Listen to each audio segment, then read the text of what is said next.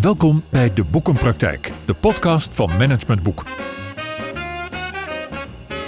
In De Boekenpraktijk praten we met auteurs over hun nieuwste boeken. Boeken over organisatieontwikkeling, persoonlijke ontwikkeling en verandering. En altijd met een link naar de dagelijkse praktijk. Uw presentator is Willem van Leeuwen. Werkgeluk is de oplossing voor organisaties om talentvolle medewerkers aan te trekken en aan je te binden. Althans, dat beweren auteurs Lucas Svennen en Gea Peper. In hun nieuwste boek wordt een woest aantrekkelijke werkgever met werkgeluk. Gea is oprichter van het Happiness Bureau en zij is tevens keynote-spreker, trainer, adviseur en werkgeluk-expert. En Lucas is expert op het gebied van employer branding, onderzoek, journey mapping en interne communicatie. En Lucas is mede-eigenaar van het Happiness Bureau. Gea en Lucas waren in deze 67ste aflevering van de Boekenpraktijk mijn gasten. En met hen sprak ik over hoe werk je nou als organisatie gericht aan het bevorderen van het werkgeluk bij je medewerkers. En kun je dat eigenlijk wel echt bevorderen? Of ben je als medewerker gewoon zelf verantwoordelijk voor je eigen geluk en dus ook voor je werkgeluk? En veel medewerkers hebben de kinderopvangbranche verlaten de afgelopen periode, zo stond in het nieuws. Hoe realiseer je daar dan heel concreet werkgeluk? En hoe draagt dit dan bij aan het behouden van gemotiveerde medewerkers die zich ook echt aan jou binden? Welkom Gea en Lucas. Dankjewel. Dankjewel. Fijn. Hoe happy zijn jullie? Heel happy. Ja, 9 plus. een 9 plus. ja. Kan je dat overigens meten, werkgeluk? Ja. Hoe, hoe meet je dat? Ehm, eigenlijk door eh, dat aan mensen te vragen. Dus wij meten gewoon inderdaad. eh, De eerste vraag bij ons is van hoe gelukkig was je de afgelopen maand eh, op je werk, maar ook privé. Ja. En we weten wat mensen gelukkig maakt. Dus we vragen ook heel nadrukkelijk van naar die onderdelen of mensen zingeving ervaren, voldoening ervaren en plezier en verbinding. Ja, ja. En als ze dan zeggen, eh, is dat op een schaal van 1 tot 5? Nee, dat is vooral op stellingen en dat is vaak in welke mate je er wel of niet mee eens bent dat je dat ervaart. Oké, ja, ja. ja. Ehm, wat, wat is dat eigenlijk, Gea? Werkdruk? Of, eh, werkdruk? Werkgeluk? Laten we aan de werkgelukkant eh, Ja. beginnen. Eh, nou, we hebben gekeken eh, van wat, wat maakt mensen nou gelukkig in het werk. En werkgeluk is individueel, maar er zijn wel een aantal onderdelen waarvan we weten, ook wetenschappelijk onderbouwd, ook uit onze eigen onderzoeken, dat het mensen gelukkig maakt. En Lucas noemde ze net al even, dat is zingeving. Waar kom je 's ochtends je bed vooruit? Voldoening. eh, heb je genoeg autonomie? Kun je sterke punten inzetten? Krijg je waardering? Kun je resultaten behalen? En plezier en verbinding. Voel je verbonden? Voel je je gesteund? En dat zijn eigenlijk de knoppen ook voor jezelf om aan te draaien, maar ook voor organisaties om eh, het werkgeluk te vergroten. En als je kijkt naar die thema's, zingeving, autonomie en verbinding, noem die Het is zingeving, voldoening, plezier en verbinding. Ja, oké. Wa- Waar gaat het nou meestal fout? Kun je daar nog een soort rode draad in zien of niet? Merken eigenlijk een paar dingen. Dat het per organisatie verschillend is en zelfs per team kan het verschillend zijn. Oh, ja. Daarom is het juist zo goed om het te meten en ook te kijken waar dat, hoe dat per team eh, is uitgesplitst. En dan zie je vaak dat soms is het, ehm, ja, wij hebben als, als team bestaan net, dus we moeten veel meer die verbinding zoeken. Ja. Of soms werken we, eh, kan ik niet mijn sterke punten inzetten, kan ik niet doen waar ik goed in ben. Nou, Ja. Dan zie je echt, door het te meten en ook per team te bekijken, kun je ook heel makkelijk daar, daarna gaan bepalen wat gaan we doen om dit te verbeteren. Oké, ja. Eh, jij, jij noemt jij, oh, je- dat, ik heb dat even letterlijk overgenomen uit het boek. Je noemt je werkgeluk-expert. Wanneer mag je je een werkgeluk-expert noemen? Nou, wanneer je denk ik genoeg afweet van het onderwerp, je daarin verdiept hebt. En intussen bij zo'n 150 organisaties bezig bent geweest met het helpen vergroten van werkgeluk. Ja, ja. Maar het is een zelf, eh, zelfbenoemde titel. en dat Ja. zijn 150 Nederlandse organisaties? Of is dat Eh, het zijn Nederlandse organisaties, maar ook, eh, we hebben een tijd ook op eh, Curaçao gewoond en gewerkt. Dus daar hebben we ook nog een netwerk. Ja. Dus we werken en met eh, eh, multinationals, daar kan Lucas ook nog wel iets meer over vertellen. Maar we doen ook regelmatig werk op Curaçao, eh, Aruba, Sint Maarten, Suriname. Hmm, Nou, dit vraagt naar veel meer. Dus ik word eh, alleen maar gelukkig hiervan om nog meer vragen te kunnen stellen. En laten we dan beginnen met een eerste stelling. Stelling 1. De bedoeling is dat je alleen even reageert met eens en oneens. Je hoeft het niet met elkaar eens te zijn, hè? jullie als eh, happiness bureau. Stelling 1. Elk mens is zelf verantwoordelijk voor het creëren en dus realiseren van zijn of haar geluk. Inclusief zijn of haar werkgeluk. Eens? Eens. Ja, dus dat is gewoon een kwestie van de medewerker zelf die daar verantwoordelijk voor is. En daar hoef je als organisatie eigenlijk niet mee bezig te zijn. Nee, dat is, dat, is, eh, hè, dat is natuurlijk altijd het leuke van een stelling. Wij zeggen ook in ons boek, er zijn twee partijen verantwoordelijk voor dat werkgeluk. Uiteindelijk ben je zelf verantwoordelijk. Maar als organisatie kun je wel de randvoorwaarden creëren, faciliteren. Zoals? Uh, nou, cultuur, leiderschap, de werkomgeving. Ja, dat zijn allemaal hele grote woorden, maar wat, wat doe je dan concreet qua cultuur en leiderschap bijvoorbeeld om het aangenaam te maken? Nou, om een mooi voorbeeld te geven van, uh, over leiderschap. Uh, uit onderzoek blijkt dat de leidinggevende enorme invloed heeft op het werkgeluk van medewerkers. Mhm. Bij AFAS uh, zegt uh, Bas van der Veld, de CEO, ja. als jij niet een 7 of hoger scoort ja. als leidinggevende, mm je wordt beoordeeld door je medewerkers, dan gaan we afscheid van je nemen. Dat vind ik heel mooi geformuleerd. Dat je ook niet alleen maar een niet goed functionerende leidinggevende van de ene afdeling naar de andere afdeling blijft verplaatsen. Maar hoe meet je dat? Ik bedoel, uh, hoe meet je of een leidinggevende in zijn stijl van leidinggeven voldoende doet aan het werkgeluk van medewerkers? Eh, wat, wat zij daar doen, de, de medewerkers beoordelen de leidinggevende. Oh. dat zien wij in onze uh, onderzoek ook terug. Je kunt gewoon ook over je leidinggevende stellingen uh, beantwoorden. Mm -hmm. En dan kun je daar ook een, een cijfer aan koppelen. En ja. daar kun je dus ook met. Maar dat is natuurlijk heel subjectief, want als ik jou persoonlijk niet zo mag als leidinggevende, dan ga ik jou negatief beoordelen. En dus de conclusie onderaan, je draagt niet voldoende bij aan mijn werkgeluk. Ja, maar, dat, dat zou kunnen. Hè? Als je, als je een, een team hebt die, van mensen die alleen maar zo denken. Uh, dat, dat, ja, dat is heel jammer voor jou. Maar goed, dat is ook weer het gesprek over aangaan. Misschien pas je dus ook wat dat betreft niet bij het team. Ja. Er moet ook een ander gesprek plaatsvinden. Ja. Maar dat je ook als je kijkt naar als organisatie, wat kun je doen op het gebied van leiderschap? Mm -hmm. Afzien van een goede leiderschapsvisie ontwikkelen en de juiste mensen aannemen, is het ook het beoordelen en wel in gesprek blijven of je als leidinggevende het wel goed doet. Ja, want Bas van der Veld die heeft ook het voorwoord in jullie boeken. Hij is CEO ja. van AFAS. Je had hem al even aan. Is dit nou, uh, AFAS, is dat echt een voorbeeld van een organisatie die dat goed gedaan heeft en het werkgeluk optimaal heeft gerealiseerd? Ja, vinden wij van wel. En lopen mensen de hele ja. dag gelukkig rond? nou kijk, dat is een beetje het, uh, wat mensen denken. Hè, dat werkgeluk dat je altijd gelukkig bent. Nou, werkgeluk is ook, ook ja. werkgeluk is ook omdat ook ongeluk er mag zijn. Niemand ja. heeft elke dag een 9 plus. Uh, en soms zitten dingen tegen. En het daar ook over mogen hebben. Hè, dat je jezelf mag zijn. Dat je dingen mee mag nemen. Dat je dingen mag benoemen als het niet goed gaat. Dat maakt jou ook werkgelukkig. Als je dat weg moet stoppen, maakt je dat heel ongelukkig. Is dat ook waar het over gaat? Dat je het gesprek erover blijft voeren? Ja. Ja, want je had het al even in ons voorgesprek over het goede gesprek. Uh, dat haalden jullie ook aan in het boek. Kun je daar iets meer over zeggen, Gea? Wat bedoelen jullie daarmee? Ja, nou we zien bij veel organisaties hè, dat, dat voorheen had je zo'n beoordelingscyclus.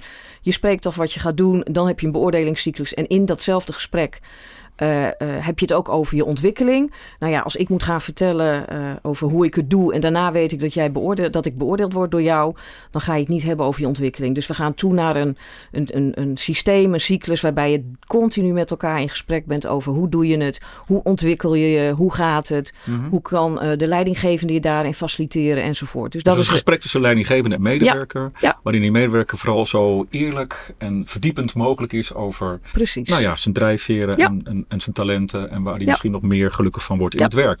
Dat vraagt wel uh, van een leidinggevende dat je echt oprecht in mensen geïnteresseerd bent, toch? Ja. Dat is een voorwaarde. Ja, en dat is dus een lastige. Um, want Gallup uh, had een heel mooi onderzoek. Die gaf eigenlijk aan dat organisaties één ding heel, heel slecht doen, namelijk het benoemen van de juiste manager. Mm -hmm. En dat heeft onder andere te maken dat ik heb um, 8, 9, 10 jaar iets gedaan. Ja. De manager valt weg, omdat ik al 8, 9, 10 jaar zit, dan word ik dan de nieuwe manager. Ja. En dat is niet automatisch dat ik een goede manager ben. Dat, dat zie je veel. Inhoudelijk beste mensen worden dan de opvolger van de leidinggevende. Ja. ja. En, um, dus dat lijkt heel logisch. Maar dat is dat niet, omdat je naast je inhoudelijke kant echt andere vaardigheden moet hebben om een team te kunnen helpen groeien. Een team ja. te kunnen helpen goed te laten presteren. Ja, en, en uh, dat betekent dus iets voor je selectie- en benoemingsbeleid van leidinggevenden. Bemoeien jullie daar dan ook mee? Als jullie in zo'n organisatie ja, wij, wij, nou, die, die niet uh, heel impliciet. Nou ja, daar kijken we naar. Uh, we doen ook onderdelen waar, waar het gaat over werkgeluk en leiderschap. Dus we adviseren daarover. Wij kijken ook bijvoorbeeld naar de drie rollen van leidinggevenden. Hoe kun je die meten? je hebt als, als leidinggevende rol van leider, manager en coach. Ja, en als je die drie zo goed mogelijk kunt uh, vervullen, Mhm. dan zie je dat dat een positieve invloed heeft op het team en ook op het, uh, op het werkgeluk. Ja, ja. Dus daar adviseren wij uh, zeker over. Ja. ja. Diezelfde Bas van der Veld, die, die schrijft in dat voorwoord: Onze succesformule bij AFAS, ik citeer hem even, is stop veel liefde in je medewerkers. Dan vertalen zij dat in liefde voor de klant en dat is goed voor het bedrijfsresultaat. Klinkt wel simpel, hè? Is het echt het, het, het lijkt, simpel. A, bij AFAS werkt het zo. Ja. En het is ook, het geeft heel mooi aan uh, de filosofie.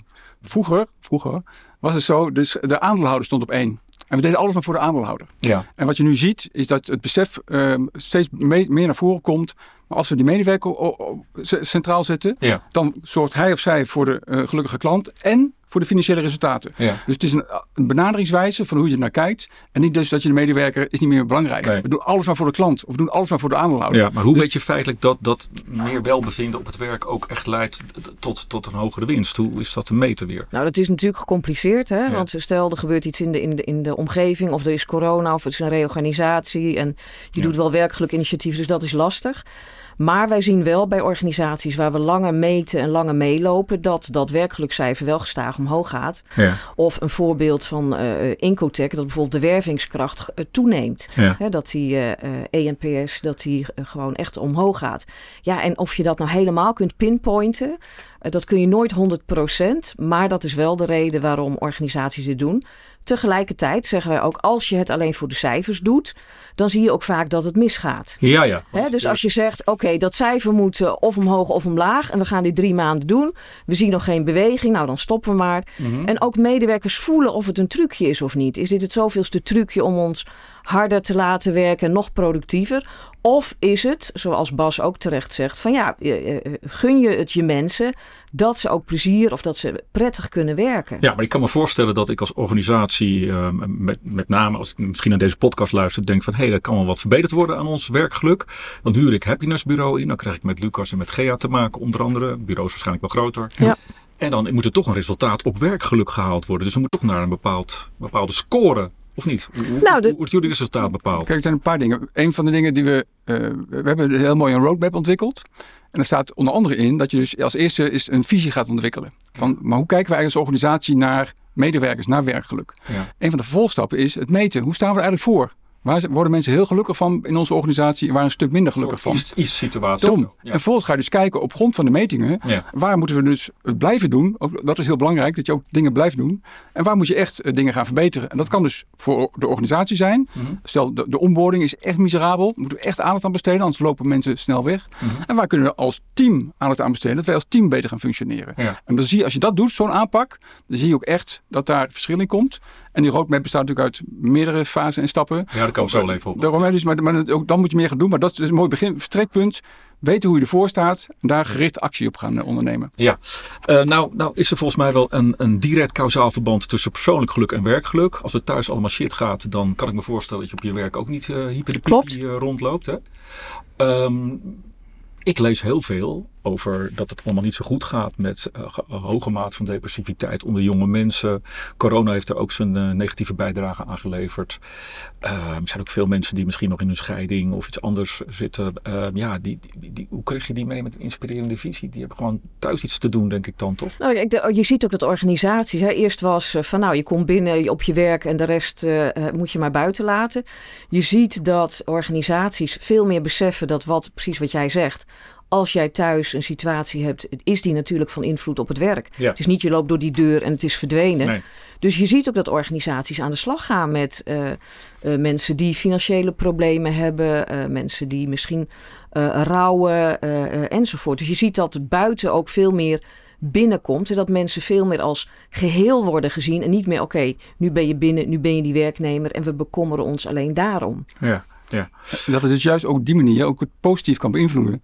Als jij als werkgever, als, als eh, teamleider beter weet hoe het met jouw mensen gaat, Mhm. ook privé, kun je ook hè, op een goede manier kun je ook ervoor zorgen dat ze ook op, op werk eh, meer kunnen floreren. Ja, nou zie ik wel dat veel teamleiders, hè, bijvoorbeeld die middelmanagementlaag, die hebben soms teams van, wat is het, 50, 60 mensen. Ja. Ja.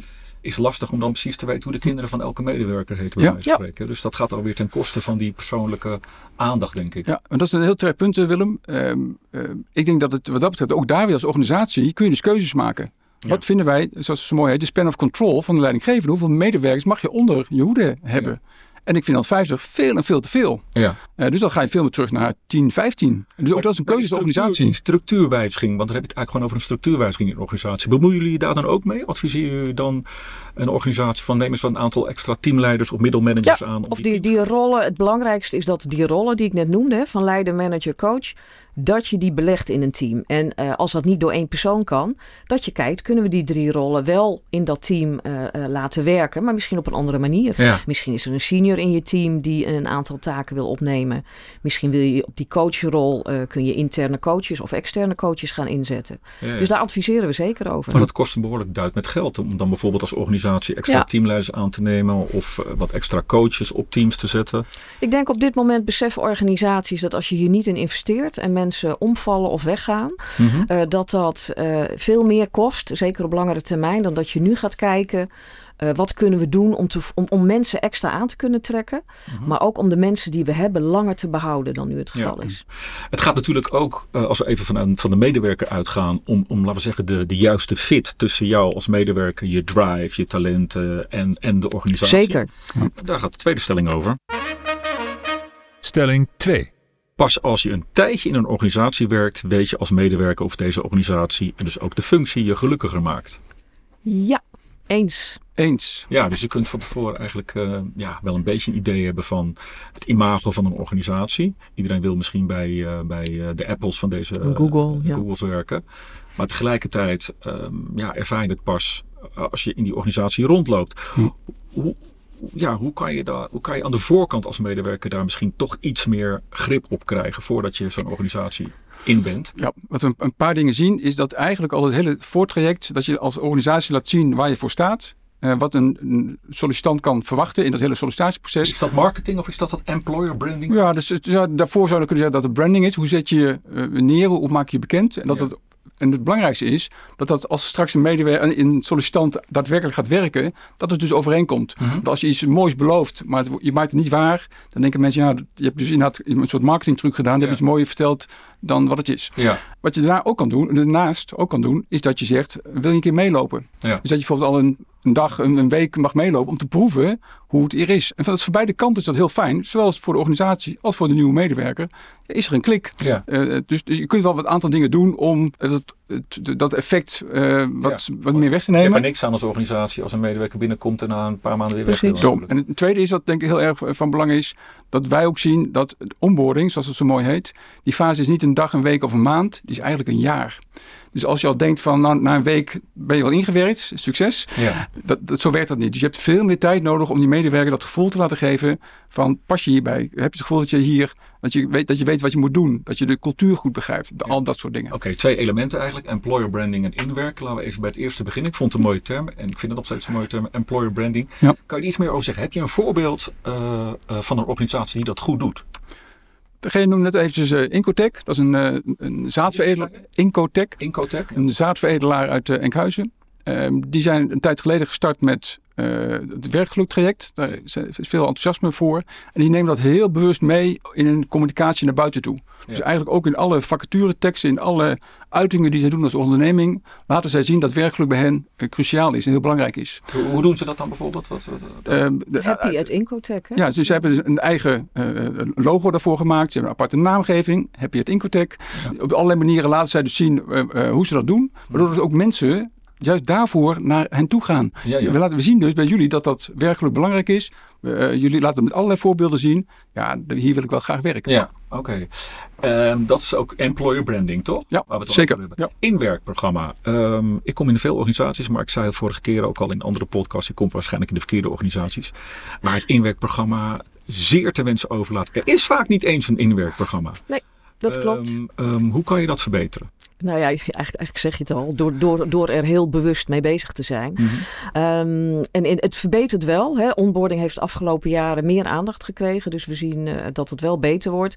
Maar door de werkdruk uh, en doordat er veel mensen binnenkomen, veel doorstroom is, ja. uh, schiet het er nog wel eens bij in. Maar ook daar zien we als je aan de voorkant die aandacht besteedt, landen mensen beter, zijn ze sneller productief, zijn ze sneller happy in wat ze doen, behoud je ze langer. Want je ziet vaak dat best wel groot verloop is in die eerste jaren. Ja. En als je dat kunt voorkomen met een goed onboardingsprogramma. Maar wat typeert een goed inwerkprogramma? Behalve dat je nou, dat, mag meekijken in, in, in, alle facetten van de organisatie. Maar, maar... Nou, dat je het eigenlijk, dat, dat zeggen wij ook, hè, dat je de hele medewerkersreis goed ontwerpt. Hè, Mhm. Dus dat je bij elke stap stilstaat. En onboarding is daar een stap van. Ehm, Oké, hoe doe je die eerste dag? Ja. Of hoe doe je de preboarding? Is de communicatie, hè, dat wat doe je in de tijd tussen dat iemand het contract tekent en komt? Is het dan stil? Oh ja. Eh, stuur je nog eens een kaartje? Eh, zeg je, hey, we hebben in die periode, je bent nog niet in dienst, maar we hebben een teambijeenkomst of een teamuitje. Ga alvast mee. Oh ja. Eh, hè, dus je gaat stilstaan bij hoe kunnen we deze persoon zo goed mogelijk laten landen. En ook gewoon vragen, wat heb je nodig? Ja. Waar heb je behoefte aan? Een buddy bijvoorbeeld. hè, dat je iemand hebt, heel laagdrempelig, waar je meeloopt, waar je alle vragen, ook de waarvan je misschien denkt wat dommere vragen, Mhm. die je misschien niet overal durft te stellen. Hé, maar hoe zit het hier? Of hoe doen jullie dat? Of waar kan ik dat vinden? Ja. Eh, dat je een buddy hebt. Wat cruciaal daarbij is, wat wij zien, is het juist bevragen van de nieuwe medewerker.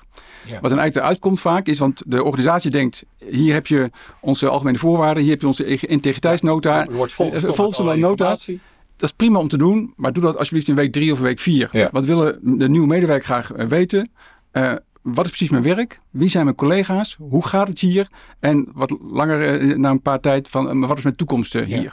En als je dus aan die mensen bevraagt van wat zijn precies je behoeften in die tijd, kun je er veel beter op inspelen. Ja. Eigenlijk gaat het dus over de medewerker centraal stellen, maar er ook voor zorgen dat die, die medewerker niet volstopt met. Dus dat je niet Yes. te veel zorgt voor die medewerker, maar dat je leert dat die medewerker zelf eigenlijk al initiatief gaat nemen. Van wat heb ik Ja, nodig? Ja, ook dat kan maar door, door te bevragen waar die behoefte aan is. Als, dus, als je met tien nieuwe mensen gaat, gaat vragen, joh, wat wilde jij op de eerste dag? Ja, ik vond het super spannend, want het was mijn nieuwe omgeving en nieuwe mensen en nieuw werk. Ja. Ik, ik, was, ik, poeh, ik was heel zenuwachtig. Ja. Als je dat weet, dan kun je dus ook op de eerste dag mensen meer geruststellen. Van joh, weet je wat, of van tevoren al foto's laten zien van de collega's. Of nog eens een keer uitleggen wat dan op de eerste dag of de eerste week gaat gebeuren. Ja. Dus door die, dat inzicht te krijgen, ga je wat doen. En ik zal je een hele mooie toevoeging geven. We hebben, onlangs hebben we voor een woningcoöperatie eh, mooi werk eh, gedaan. En die hebben ook gekeken naar mensen die intern doorstroomden. Want we denken vaak, mensen die werken er al eh, zes, zeven, acht jaar. Joh, weet je wat, hoef ik niks meer uit te leggen. Hier, eh, hier is je kantoor, je stoel, gaan we beginnen. Ja. En we hoorden van die mensen terug, die we gingen interviewen. Ik voelde me net een kleuter. Ik moest opnieuw vragen, maar hoe doen jullie het eigenlijk hier? En hoe zit dat nou precies? En hoe zit dat nou precies? Ja. Want als je al acht jaar werkt, Ja. dan heb je een soort schaamte om dat te gaan vragen. Ja. Dus ook het, eh, als mensen intern doorschuiven, ook aandacht besteden aan het opnieuw onboorden van die mensen. Ja, nou, zo'n woningcorporatiebranche is wel een typerend, denk ik, voor het feit dat er heel weinig uitstroom is. Hè? Toch? Er gaan weinig mensen weg, zijn gouden kooien, is mijn ervaring. Dus ehm, die doorstroom en die instroom. Hoe populair is zo'n branche eigenlijk, zo'n woningcorporatie, als het gaat om werkgeluk? Ook daar zien we dat het, eh, dat net zoals bij andere organisaties, een verloop is. En natuurlijk er zijn er zijn verschillen tussen sectoren. Mm. Maar wat dat betreft is er niet echt één sector waarvan je kan zeggen, maar daar, dit speelt helemaal niet. Er is geen krapte op de arbeidsmarkt. Joh, die hebben continu voldoende personeel. Oké, maar even terug naar die roadmap werkgeluk, zo noemen jullie dat. Hè? Staat Ja. ook uitgebreid beschreven in het boek. Eigenlijk, Klopt. het woord zegt het al. Ik hoef de roadmap maar toe te passen en het komt goed met werkgeluk. Drie fasen, negen stappen. Die, die, die drie stappen zijn verkennen, veranderen, verankeren. Vooral dat verankeren, dat lijkt me wel iets wat lastig is. Hè? Dus je begint, heel, je begint lekker eh, de mouwen op te stropen als organisatie. En je gaat die inspirerende visie maken. En nou, je gaat met de elementen aan de slag waar we het net over hadden. En dan gaat het op een gegeven moment goed. En dan zakt het in elkaar, toch? Ja. Hoe, hoe zorg je dat dat verankerd top of mind blijft? Nou, klopt helemaal. Iets starten is nog niet zo ingewikkeld, maar iets, iets verankeren, iets volhouden, langere termijn. Hè, wij vergelijken het ook als met naar de sportschool gaan. eh, is lastiger. Dus je moet zorgen dat het verankerd wordt in hoe je dingen doet. Mhm. Hè, bijvoorbeeld een van die stappen eh, bij het verankeren is... ja, los problemen op en vergroot werkgeluk. Dus dat je elk jaar meet hoe je ervoor staat... en dat je als organisatie, eh, maar ook als team aan de slag gaat met... hé, hey, wat doen we al goed? Waar kunnen we meer van doen? Ja. En welke 1, 2, 3 acties gaan we het komende jaar doen... om dingen te verbeteren? Ja. Als dat jaar op 1, jaar... 2, 3 acties, moet je even uitleggen. Ja, eh, sorry, weinig acties. Dus niet, want vaak Oh ja. komt er uit een meting Ja. meer punten. En dan de, de, de neiging is ook vaak, oh, dan gaan we met alles aan de slag en dan zakt dat ook weer in. Nee, doe misschien één of twee, max drie punten goed. Less is more. Ja. Ja, less is more. En, en dan zie je dat dat ook invloed heeft op andere dingen. Dus je moet het verankeren en ook eh, dat kunnen de teams doen. Maar ook als organisatie kun je die medewerkersreis, die meten wij ook. Mhm. Hoe staat het met je onboarding? Hoe staat het met leiderschap? Hoe staat het met ontwikkelen? En dat je ook daar per jaar eh één, twee stappen zet om het te verbeteren. Ja. Dus het is ook een soort continue verbeterslag. En als je dat jaar op jaar op jaar blijft doen, en dat zien we ook bij de organisaties waar we dit toepassen, Zoals? dat het eh, eh, bij Incotech, eh, wij werken. Heb je ook een grote organisatie? Een beetje meer corporate organisatie? ehm, Dan gaat het even- vaak lastiger, merk ik. We zien wel bij de uh, NS, waar we op dit moment uh, ja. uh, ook, ook veel werk begeleiden, zien we dat de eerste resultaten, daar zijn we nog niet zo lang mee. bezig. zeggen, werkgeluk is niet echt hoog bij de NS, toch? Nou, dat is nu behoorlijk gestegen. Ja? Dus het was inderdaad oh, okay. niet zo hoog. Okay. Maar we zien de eerste cijfers. Uh, we zijn altijd een beetje voorzichtig om, om dat te, te, te noemen, hè, want het gaat om langere termijn. Ja. Maar we zien dat de eerste resultaten daar inderdaad uh, zeker merkbaar zijn. Jullie pleiten in dat opzicht ook voor het benoemen van een zogenaamde Chief Happiness Officer. Dat vond ik wel uh, grappig. Hm. Wat gaat zo iemand doen? Nou, we pleiten er eigenlijk niet voor. Hè. Het gaat, er, gaat erom, hoe kun je dit in je organisatie vormgeven? In sommige organisaties die zeggen van... hé, hey, we maken daar iemand verantwoordelijk voor... Uh, om het te trekken uh, en daar ook verantwoordelijk voor te zijn. Andere organisaties doen dat met werkgelukambassadeurs. Dat, daar pleiten we wel voor. Mm-hmm. Om dat overal te doen. Ja, en de Chief Happiness Officer, wat doet die? Die, uh, die, die zorgt dat eigenlijk die stappen in die roadmap dat die ook plaatsvinden. Dat er, een, dat er werkelijk ambassadeurs komen, hè, als mensen solliciteren, dat, ze, dat er een visie komt, dat er wordt gemeten, dat er een leiderschapsprogramma komt uh, ja. over werkelijk enzovoort enzovoort. Dus al dat soort dingen. Nou ja, daarmee is het weer, denk ik, dat is ook weer een beetje paradox, want daarmee wordt het weer bij één iemand ondergebracht. En dus daarom adviseren. De organisatie ja. ingebed misschien. Ja. Ja, ja dus voor, voor de startfase, voor het kwartier maken, zou je zeggen, is dat heel zinvol. Ja. Maar het is goed om dat vervolgens te gaan beleggen, verankeren in de hele organisatie. We zijn goed bezig, denk ik, heel concreet. Ander voorbeeld van de week bereikt ons het nieuws dat het CBS heeft becijferd dat een schrikbarend aantal van 14.000 medewerkers in een half jaar tijd uit de kinderopvang is vertrokken. Ja. En elders werk vonden. Het schijnt vooral dat ze naar doorstromen naar het onderwijs. onderwijs. kwamen natuurlijk ook mensen bij. Maar de slotsom is dat er 4400 vacatures openstaan in de branche gaat over een gebrek aan doorgroeimogelijkheden en hogere salarissen. Dat, dat, dat, wordt althans als reden opgegeven. Nu, um, even, jullie zijn even de Chief Happiness Officer of de directeur van zo'n kinderopvangorganisatie met de roadmap in de hand. Wat ga je doen om voldoende mensen geïnteresseerd te krijgen in, in een job in de kinderopvang en vooral mensen daar te binden en te boeien? Er zijn een paar dingen. Eén is, uh, wat dat betreft is er geen toverstafje waarmee je als je nee. gaat zwaaien dat alles is opgelost. Dus je kunt kijken van... Dit is schillig. Dit is verschillig. Maar ook van wat kan ik doen om in ieder geval de mensen die ik heb nog langer te behouden. En hoe kan ik ervoor zorgen dat ik toch aantrekkelijker ben voor mensen die bij me zouden kunnen ja. komen. Wetende dat het niet die 4400 in één keer gaat krijgen. Wat je dus ziet, is dat je dus eigenlijk dingen op een andere manier moet gaan doen. Mm-hmm. Ik spreek veel met de mensen in de kinderopvang. Onder andere kan kijken met verschillende organisaties. We vissen in dezelfde vijver. Ja. Kunnen we daar niet iets gezamenlijks in gaan ontwikkelen. Waardoor je dus... Meer dat, samenwerken. Ja, meer samenwerken gaan, gaan zoeken. Ja. Als je toch kijkt naar, naar die doorstroommogelijkheden. Dan zien we iedere keer terugkomen. Een belangrijke reden om te blijven, om weg te gaan. Is het altijd niet hebben van die doorstroommogelijkheden. Ja. Wat kun je daar als verschillende organisaties met elkaar voor uh, bieden? Uh-huh. Uh, daar veel bewuster naar gaan kijken. Hoe je dan toch mensen een stap vooruit kan helpen. En dat hoeft niet altijd naar een leidinggevende functie te zijn. Maar kan ook inhoudelijk verdere verdieping zijn. Ja. Dus het is creatiever worden. Um, als organisatie met andere organisaties om te kijken wat kunnen wij nog doen. Ook weer met de mensen zelf praten. Wat kunnen we jou bieden? Ja, en, en zijn die creatieve mogelijkheden er wel? Ik bedoel, is er in zo'n organisatie, want je kunt ook zeggen, ja, er zijn misschien weinig doorstroommogelijkheden. En het gaat misschien ook in de kern alleen uiteindelijk om het salaris. Om die salarisverhoging na een aantal jaar in relatie tot werkdruk. Hè? Want volgens mij kinderopvang lijkt me best wel een behoorlijke job als het gaat om werkdruk. Dus, dus zijn die mogelijkheden er dan ook wel? Of? Uh, niet altijd. En dus, dus ook met, met, uh, met de mensen. dan? Eén, um, kijken of je op andere onderdelen uh, het nog aangenamer kan maken. Mm-hmm. Als, je, hè, dus als de leidinggever iets lager scoort, wat kunnen we daarmee doen? Mm-hmm. Kunnen we die plezier en verbinding nog uh, beter accommoderen? Mm-hmm. Als we naar het zingevingsaspect kijken. Uh, die rol met die ouders is heel belangrijk. Wat zouden we daarin kunnen betekenen? Dus op die manier blijven kijken. En het is dus en, en, en, en, en. Ja. Dus niet van, we doen alleen maar die, die opleiding. Nee, je zal op meerdere vlakken blijven kijken. Wat kunnen we hier met elkaar in verbeteren? Ja. Er wordt er eigenlijk veel geschreven verder over, over werkgeluk, Gea, of niet? Ja, intussen wel. Oh. Wij zijn in 2015 uh, begonnen en in 2018 ons eerste boek. Um, en toen was er nog niet heel veel, maar in de afgelopen jaren is het uh, uh, behoorlijk gegroeid. Ja, ja. Uh, aandacht voor het onderwerp. En wordt er dus ook veel meer over geschreven. Oké. Okay. Het woord, maar, is ook, woord is ook steeds normaler geworden. En toen wij in 2015 ja. begonnen, moesten wij echt, keken mensen ons raar aan bij werkgeluk. Nou, dat, dat, is nu niet meer zo. Het is heel normaal om over werkgeluk te praten in je organisatie. Ja. Niet overal, maar in heel veel gebieden wel. Betekent dat ook dat het wel steeds meer ingeburgerd raakt in organisaties? Ja, en dat wil niet zeggen dat ze allemaal precies weten wat het is. Ja. Daarvoor zijn wij er ook. Ja. Maar dat je over werkgeluk praat, dat het belangrijk is dat medewerkers kunnen floreren op hun werk. Dat zie je steeds meer en meer. Ja. Wij zien ook branches die voorheen niet aansloegen op het woord werkgeluk. Hè? Bijvoorbeeld de accountancy. Oh ja, dat is te soft dan. Hè? Dat is dan te soft. Ja. Maar dat, uh, dat we daar nu ook aanvragen voor krijgen. Dat we zeggen van help ons. We zitten met generaties die dingen anders willen, eh, eh, die sneller weggaan. Ja. Help ons om te kijken hoe wij anders, dingen anders kunnen doen om die groep ook te behouden. Mooi. De boekentip. We gaan naar de boekentip. Die wordt eh, dit keer verzorgd door een van onze recensenten, Henk-Jan Kamsteeg. Kamsteeg is auteur van diverse boeken over leiderschap en storytelling, zoals dienend leiderschap en inclusief leiderschap. En hij dook nu in het boek Notities van een generaal van Peter van Um, in een leer dus bij een grootmeester. Een betere opening van een tweedaagse training Sociale aspecten van leiderschap binnen Defensie kon ik mij niet bedenken. Een geluidsopname van een toespraak van generaal Peter van Oem.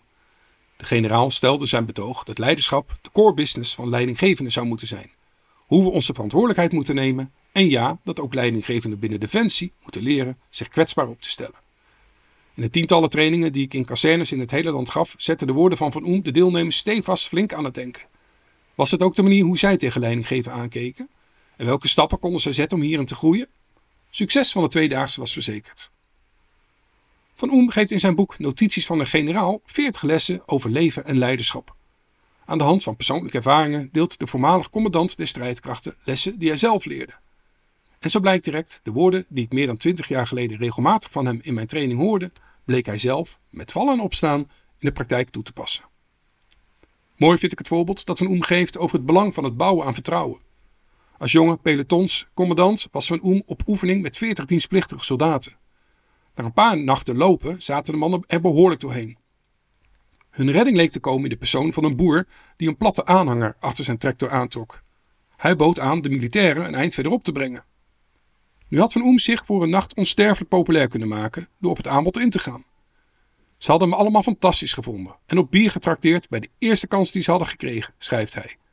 Maar de vraag was of het voor de lange termijn ook de juiste beslissing was geweest. Diezelfde mannen zouden allemaal weten dat ik mijn opdracht niet naar behoren uitvoerde. En dus dat ik eigenlijk niet te vertrouwen was. Van Oem vergelijkt het nemen van besluiten met alleen oog voor korte termijn effecten als in je broek plassen. Het is een paar seconden lekker warm, maar de rest van de dag zit het toch niet zo prettig. Mooi vind ik uiteraard ook van Oems nadruk op het belang van goede storytelling. Je kunt de feiten op een A4'tje zetten of droog vertellen met een PowerPoint-presentatie, maar wil je dat je boodschap echt tot mensen doordringt, dan moet je er een verhaal van maken. Storytelling is volgens Van Oem dus een krachtig wapen. Een wapen dat hij, met behulp van zijn ghostwriter Sander Koenen, met dit boek bij de hand neemt. En met succes. In de leer bij een grootmeester. Tot zover de boekentip van Henk-Jan Kamsteeg. Terug naar onze gasten Lucas Sven en Gea Peper. Zij schreven het nieuwe boek wordt een woest aantrekkelijke werkgever met werkgeluk. Ze zijn van het Happiness Bureau. Tijd voor de derde stelling. Stelling 3. Inspirerende prikkels vanuit de organisatie zijn leuk, maar mensen veranderen pas echt als ze een positief antwoord ervaren op de vraag: What's in it for me? Ja. Eens. Ik zie jou wel bedenkelijk kijken, Lucas. Is dat omdat Ja, heel raars zegt? Ja, ik moest me even goed door, door, laten doordringen. dus ik weet niet precies. herhalen. Ja, graag. Inspirerende prikkels vanuit de organisatie, waar jullie ook voor pleiten, zijn leuk, maar mensen veranderen pas echt als een positief antwoord ervaren op de vraag: What's in it for me? Oftewel een individuele beoordeling door mensen. Ja. Ja, het was eens of oneens, hè, dus dan wordt het je Is eens. twijfel? Nou, ehm, voor een pa- paar dingen. Eén is, ik, eh, een van de belangrijke onderdelen is zingeving. Ik heb hier, ik heb, eh, iemand heeft een fantastische baan. Je doet er ergens voor. Ja. Ja, ook als, bijna als je iets- zelfs iets minder Ja. voor betaald zou worden, zou je het nog steeds doen, want de baan is gewoon fantastisch. Ja. Dus dat heeft iets minder te maken met die prikkel eh, die, Ja. je, die je organisatie geeft, of wat in het voor familie naar, naar de job zelf, Ja, de functie zelf. Daarom. En dat is ook wel van, van belang, dat je dus ook op zoek gaat naar een functie, een baan waar je dat ervaart. Van, Wauw, ik mag, ik mag iedere dag weer naar het werk gaan. En dat Mhm. Ja. is een grote groep die dat niet zo ervaart. Maar dat is wel heel mooi is dat het wel ervaart.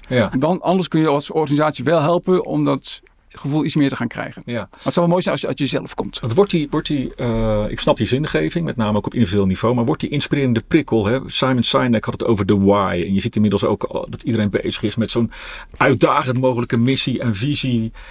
Wordt dat niet enorm overdreven, mensen? Ik, ik, heb niet, ik spreek niemand op de gang in een organisatie die zegt, ja, ik werk hier omdat wij zo'n waanzinnig sexy visie hebben. Nou, ik, daar hebben wij zelf ook onderzoek naar gedaan. Hoe kijken mensen naar hun baan? Hè? En wat is daarbij belangrijk? We hebben Amerikaans onderzoek uh, herhaald. Mhm. En uh, uit ons eigen onderzoek bleek, en dat was redelijk in lijn met wat er in Amerika gebeurde, dat er zijn eigenlijk drie groepen mensen in organisaties. Mensen die hun uh, baan zien als een, een, calling, dus die echt op die zingeving aanslaan. Ja. Mensen die hun baan zien als career. Hoe kan ik mij ontwikkelen? Hoe kan ik verder komen? En mensen die hun baanfunctie zien als een baan. Ja, ja. Ik heb werk, het betaalt de huur, de hypotheek. Ja. En daarna ga ik naar huis en dan ga ik dingen doen die ik uh, verder leuk vind. Ja, ja. Dus uh, ik denk dat je, uh, ik denk dat purpose belangrijk is, Mhm. maar niet elke dag en ook niet voor iedereen. Nee. Dus door het nu heel groot neer. Wij, wij zeggen in onze opleiding ook, wij willen dit enigszins nuanceren. Want er komen ook al mensen bij ons. Oh, ik ken mijn purpose niet. Help, help, help. Het is belangrijk, maar niet voor iedereen evenveel. Nee, en de organisaties die ermee bezig zijn, hè, tegenwoordig is natuurlijk storytelling ook heel erg in. Hè, dan ga je een mooi verhaal, Ja, toch? Een, bijna een roman ga je uh, Ja. uh, optuigen. Ja. En dan, nou, dan, dan, dan, ben je als, dan ben je natuurlijk helemaal verleid als, als medewerker. En dan kom je binnen en denk je, wauw. Maar hoe ga je nou, zoals jullie het ook, ook noemen in je, in je boek, van storytelling naar story doing. Hoe zorg je nou dat datgene wat je zo mooi allemaal aan tegeltjes op de wand hangt, dat je dat ook waarmaakt? dat zeggen wij ook. Hè? It's not about what's written on the walls, but what's happening in the halls. Mhm. Dus wat zie je concreet terug in, eh, eh, in het gedrag van mensen? Mooi voorbeeld, ook elke organisatie heeft kernwaarden. Maar er was één organisatie, die had een soort, soort postertje gemaakt met alle kernwaarden. Eh, met eh, ook wanneer je er te weinig en te veel van doet. En daar gingen ze elke drie maanden gingen ze elkaar daarop beoordelen. Ja. Dus als je aan die mensen vroeg, als je die s'nachts wakker zou maken van goh, waar staan jullie voor als organisatie en doen jullie dat ook? Die weten uit hun hoofd wat de kernwaarden zijn en hoe ze dat terugzien in hun werk. Mhm. En een heleboel mensen die wij vragen, die zeggen ja, eh, het was iets met klanten en integriteit. Dus je moet manieren vinden eh, om te laten zien, dit is Ja. wat wij toepassen en dit is wat wij doen en waar Dus als je het de terugkomt. kernwaarde integriteit hebt, dan ziet dat er zo uit. op de Precies, dan, ja, dan doen we en- dat en zo. Het tweede is, want eh, we hadden het even over, over purpose. Ehm, het is ook wel heel mooi om af en toe te ervaren waarom je het als organisatie doet. Welke bijdrage jij als medewerker levert. En wat jij zei, dat is niet iedere dag eh, acht uur lang. Mhm. Maar af en toe door, door stil te bij staan, door een klant te laten vertellen over wat hij of zij waardeert in wat je als organisatie doet. Dat doet heel veel met mensen. Daar raken mensen soms ontroerd van.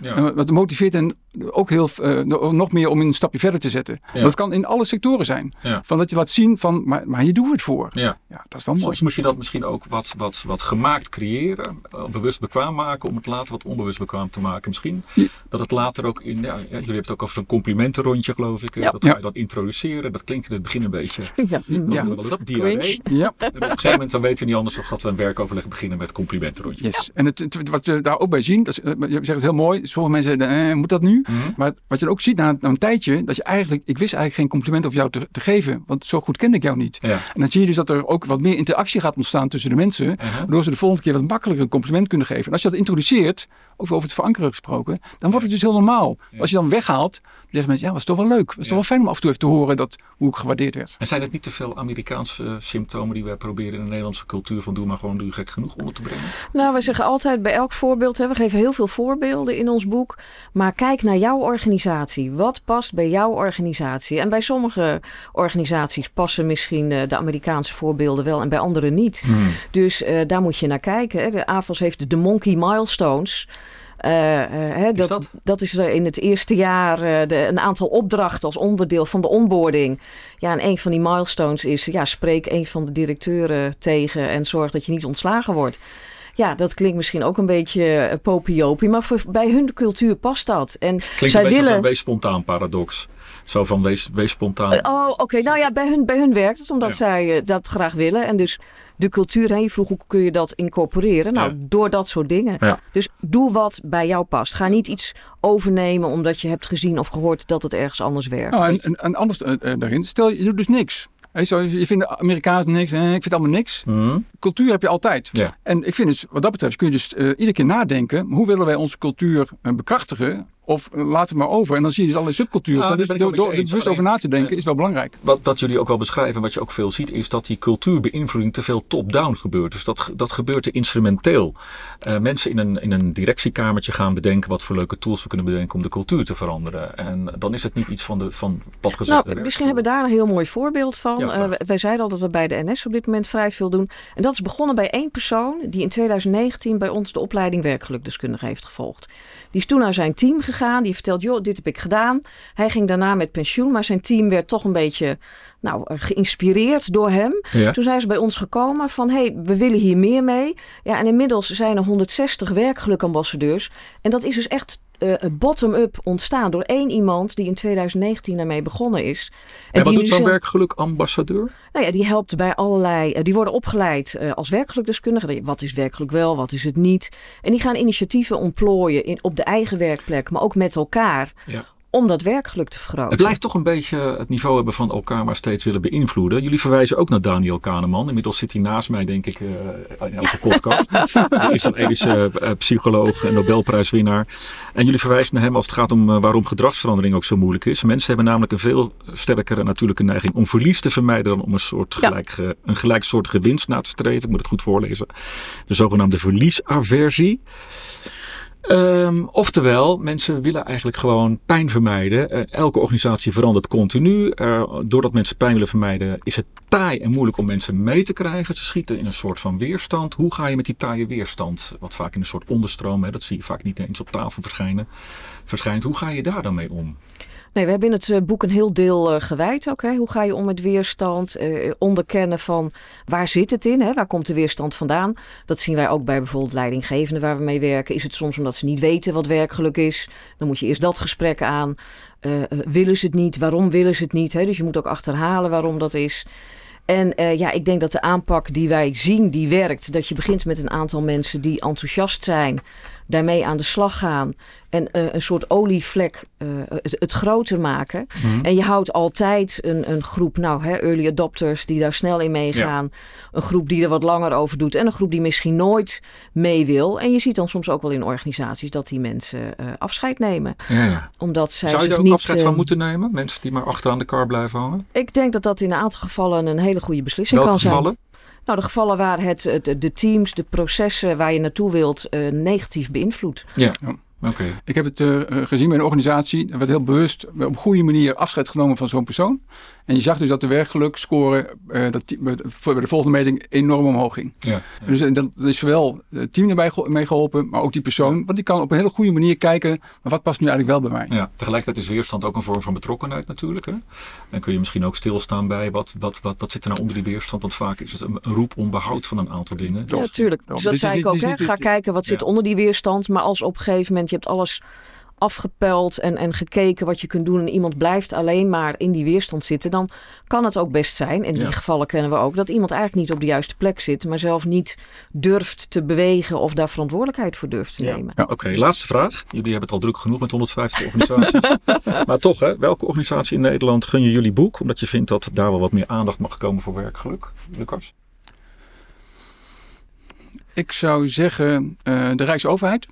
Die is, dat is heel breed. Ja, dat is heel breed. Want ik denk ook wat dat betreft, er ook bij Binnenlandse Zaken is daar ook een onderdeel verantwoordelijk voor eh, de eh, arbeidsvoorwaarden, werkomstandigheden binnen de Rijksoverheid. Ja. Ik denk als je daar iets op gang gaat zetten, eh, waardoor je echt op een andere manier. Maar waarom juist daar? Ja, dat is mijn eerste inzicht. Ik weet bijvoorbeeld dat daar, we hadden het even over die eh, verschillen tussen hoe je naar je werk kijkt, hè, job, career, Ja. calling. Daar is het percentage dat mensen hun werk echt als een baan ziet, is heel groot. Groter dan in andere sectoren. Ja. Dus als je op die manier echt iets anders kan gaan bewerkstelligen. Mhm. Tweede is, het is een hele grote organisatie, waardoor je impact kan maken op heel veel mensen. Ja. Als je daar echt een andere ehm, cultuur kan gaan krijgen, hoe je naar je werk kijkt, dat zou wel heel mooi zijn. Je hebt wat langer na, over na kunnen denken, Gea. Welke organisatie gun jij dit boek? Ja, ik denk iedereen die Ja, jagen. nee, dat ja, ja, hè, nee. dat, dat, eh, eh, nee, ik heb niet zo één, één organisatie. Ik denk wat Lucas zegt, daar sluit ik me bij aan. Verder heb ik niet dat ik denk, oh, één organisatie, eh, eh, die gun ik het. Want ook elke organisatie, er is heel veel gedoe geweest over, eh, ik geloof, Binkbank. Eh, ja, er zijn ook mensen die, als je in je, in je carrièrefase zit. Ik heb zelf ook in de consultancy gewerkt. Dat is alleen maar knallen, lange dagen maken. Maar als dat op dat moment bij jou past, eh, dan is dat oké. Dus het gaat er in feite is toch het antwoord daar waar het werkgeluk lager is dan een 8. Ik zou elke organisatie dat, eh, dat gunnen. Ja, dus dat vraagt wel eigenlijk, hè, dat als ik nu naar deze podcast luister en ik denk, ja, volgens mij schort het een beetje aan ons werkgeluk, dat je het ook echt meetbaar maakt. Is Ja. dat wat je zegt? Ja, visie en meetbaar maken en opvolging. Ja, Dank jullie wel, Lucas en Gea van Graag het boek gedaan. Wordt een boost aantrekkelijke werkgever met weer met meer werkgeluk. Nee, met werkgeluk gewoon. Ja, zit ook. Ik ga het nog een keer zeggen. Word een woest aantrekkelijke werkgever met werkgeluk. En als ondertitel naar een organisatie waar mensen willen blijven werken. Nou, ik voelde me wel gelukkig bij deze Nou, fijn om te horen, Willem. toch? Gelukkig, Dankjewel. wij ook. Ik verwijs je als luisteraar van deze podcast weer heel graag naar de volgende aflevering. Die is over twee weken weer op alle grote podcastkanalen te vinden. En ook daarin spreken we weer met een auteur of meerdere auteurs over hun of zijn haar opmerkelijk recent verschenen managementboek. En zullen we de strekking van het boek plotten op een actuele casus uit de praktijk. Graag bedank ik VMN Media voor hun bijdrage aan deze aflevering van de Boekenpraktijk. Meer van hun boeken voor werkgevers overigens vind je op managementboek.nl slash werkgever. En je weet het, je kunt je op deze podcast ook abonneren. Dan hoef je nooit meer een aflevering te missen. Ga daarvoor naar managementboek.nl slash podcast. Tot zover de praktijk van boeken. Kijk voor meer afleveringen of een abonnement op de boekenpraktijk op managementboek.nl/slash podcast. Je vindt ons ook op Spotify, Apple Podcast, Google Podcast en Podimo. Hartelijk dank voor het luisteren en graag tot de volgende podcast.